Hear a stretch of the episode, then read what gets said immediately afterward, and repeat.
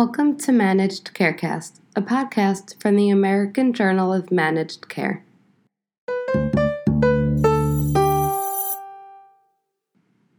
This is Jamie Rosenberg, Assistant Editor for the American Journal of Managed Care. As the prevalence and acceptance of telehealth continues to grow, a report from Fair Health has offered a look into just how much growth there has been in the venue of care over the last few years. Between 2014 and 2018, there was a nearly 1,400% increase in the number of private insurance claim lines for non hospital based provider to patient telehealth. In addition to the growth, the report also highlighted the most common telehealth diagnostic categories and how the growth varied by geographic location. We sat down with Robin Gelburd, the founder and president of Fair Health, to speak more about the report and how it offered a look at a new level of detail regarding telehealth.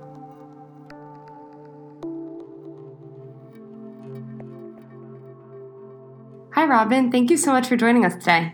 My pleasure. So, your white paper found that between 2014 and 2018, private insurance claim lines for non hospital provider to patient telehealth grew over 1,000%, which is a really big number.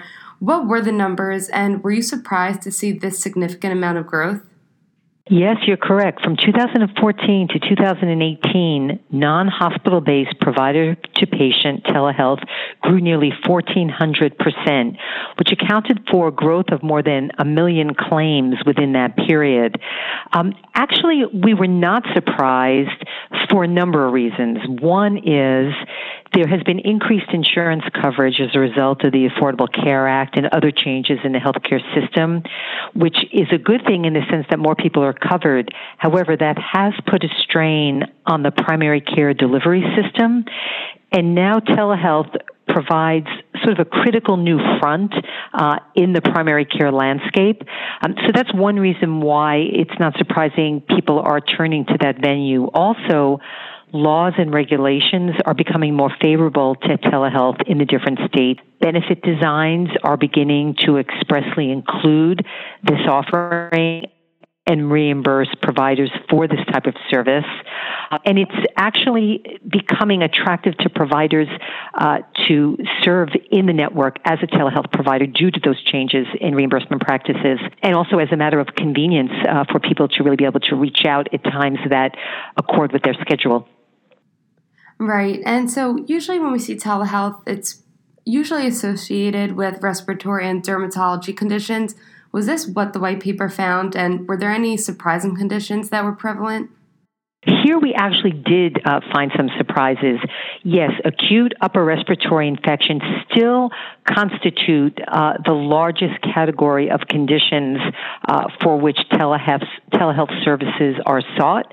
Um, but now dermatology conditions are outdistanced by a number of other conditions. For example, mood disorders and anxiety and other non-psychotic mental disorders were number two and three respectively in the array of conditions supported.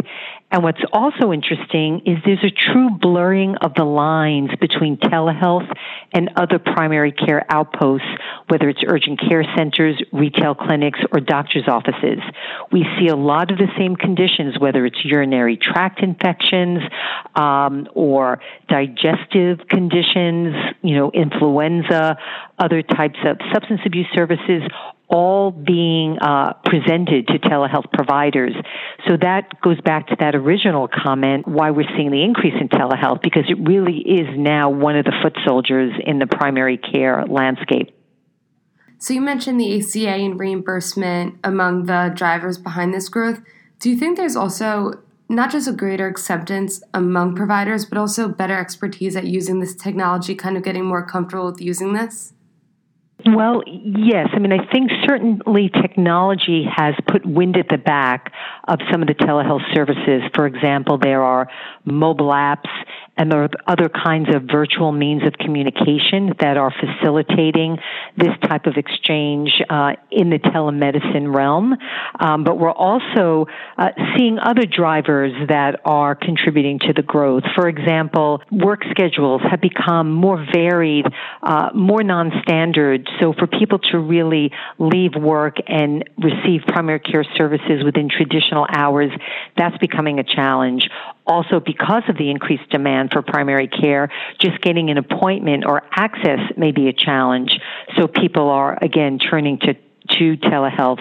Cost may be an issue for some. So, for example, there may be uh, services for which it would be uh, less of an out of pocket expense to turn to a telehealth provider. And in the mental health area, that provides a very discreet easy, convenient way for people to reach out for those kinds of services where they might otherwise not uh, go to another venue for that type of care. Yeah, something you mentioned, which I wanted to talk about, was the whole cost factor. And healthcare costs are really under a big microscope. So, do you think that the increase in telehealth use has important implications for ensuring appropriate site of care and which thus impacts costs? For example, preventing unnecessary ED visits um, and kind of really in the realm of appropriate care? I think there will be a number of ways in which telehealth services will impact the overall cost profile of the healthcare system. Uh, for one, uh, there may be people reaching out for telehealth services who might otherwise have gone to an emergency department because it would be outside of normal business hours, or they may have otherwise gone to an urgent care setting, which may have been more expensive than their encounter with telehealth.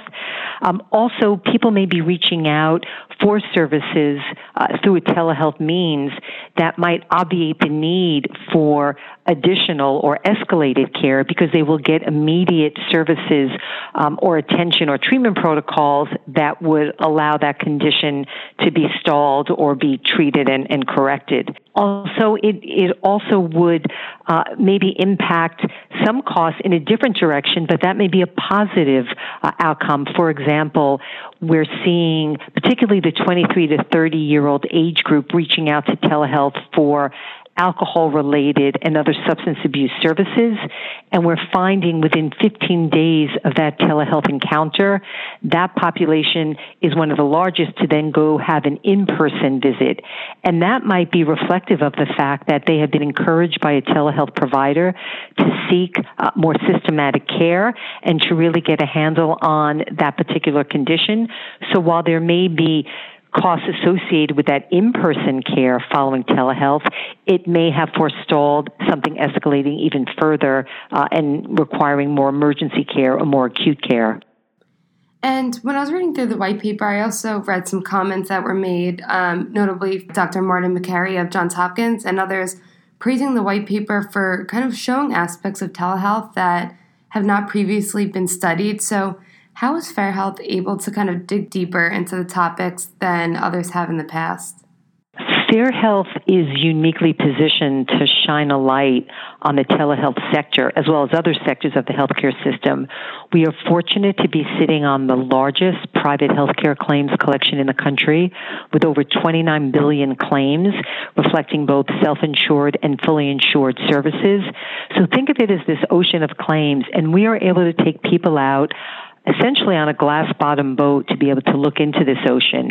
And what allows us to really parse claims associated with telehealth is the fact that on the claims there is a place of service field that would flag when something is being done in a telehealth setting. So we can segregate those claims, really put them under the microscope, and evaluate them to see what type of conditions are presenting, what type of uh, you know, what the demographic factors are associated with those people seeking telehealth services by age and gender and by geographic area. So it really is a privilege to be able to bring the public closer to that telehealth sector and see what we're seeing. Yeah, something I saw that was really interesting from the white paper, like you mentioned, was geographic area. And you did see differences based on location. Was it concerning to you that urban areas had bigger growth when rural areas are more often lacking providers and access to care, and we see more hospitals and more providers closing down. So you would think rural areas would need this um, to a greater extent. Well, while you're correct that urban growth in telehealth overall has now outdistanced rural growth, in some ways, that urban growth is playing catch up to what the rural growth had shown before. So it's not that rural growth has There still is significant growth, nearly five, nearly 900% growth in rural use of telehealth services. And where we see some of that interesting geographic layering in telehealth is with respect to discharge related provider to patient services in the telehealth arena. There, rural services still outdistance urban, and that makes sense for the population 51 and older who are leaving a hospital setting in a rural area, it is probably difficult for them to travel back to those facilities. Distances are probably larger, um, and they have more hurdles to overcome. So that is an interesting way in which the rural population has benefited uh, from telehealth services. In the urban area, uh, we are likely seeing, because it's primarily in the 31 to 40 year old age bracket, that we're seeing that non discharge related provider to patient telehealth. These are people who are probably trying to really gain convenient access to primary care around their workday, even though urban areas are often uh, you know, hosting different kinds of specialties in actual office settings. But this is a way in which for people to gain access when they need it in ways that are supportive of their, you know, lifestyle and day to day needs. And there were three other types of telehealth that the white paper looked at. What were they, and what did the data look like for these? Well, the other three types were provider to provider telehealth, which involves a consultation between healthcare providers. Then there's provider to patient discharge telehealth, in which the telehealth visit is a follow up after a patient is discharged from a hospital inpatient stay.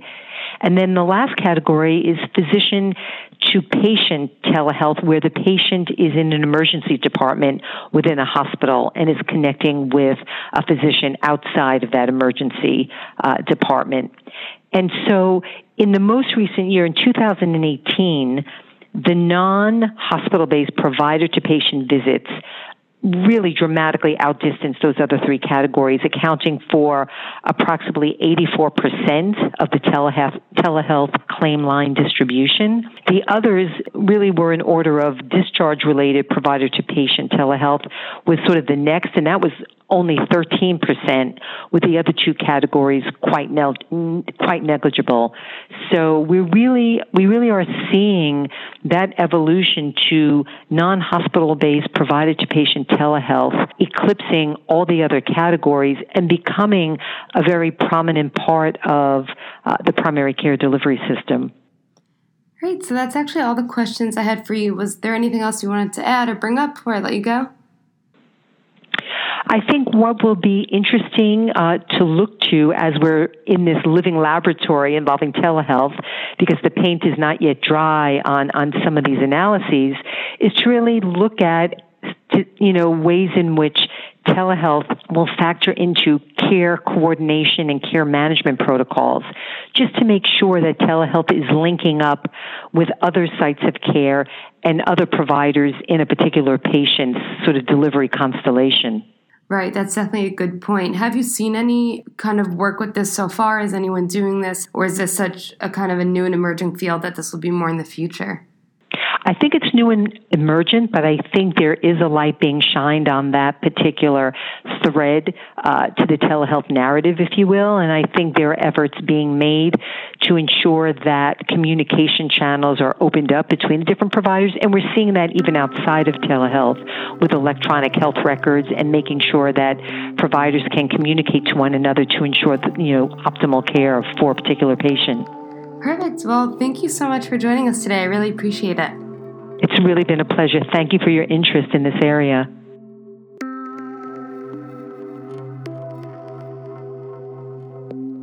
To learn more about the report, visit ajmc.com or see the show notes. You can get in touch with us by emailing info at ajmc.com or by following us on Twitter at ajmc underscore journal. And finally, if you like the podcast, don't forget to rate and subscribe. Thanks for tuning in.